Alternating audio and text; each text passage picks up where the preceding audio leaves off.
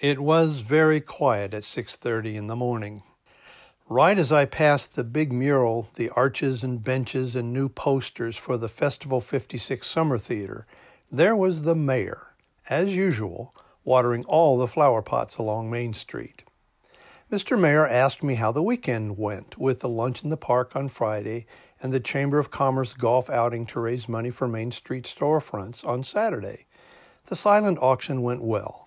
The farmers market Saturday morning did too, and the lawn party that afternoon to raise money for the Homestead Festival this fall. I had missed a couple of those events because I was at an exhibit opening at the North Central Illinois Artworks Gallery a few miles away, and I was visiting the Prairie Art Center's summer program for kids.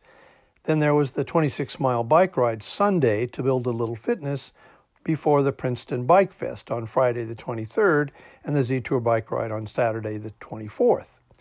And a stop for the new craft brewery and a couple new businesses and the community band concert at Soldiers and Sailors Monument on Sunday evening. And then, hooray, the next Friday, the first of the summer's Down on Main Street concerts and the old car show and beef and egg days with music too. Take a deep breath.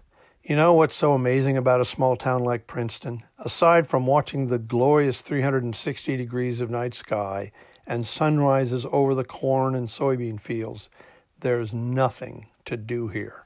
I'm Rick Brooks, and that's my perspective.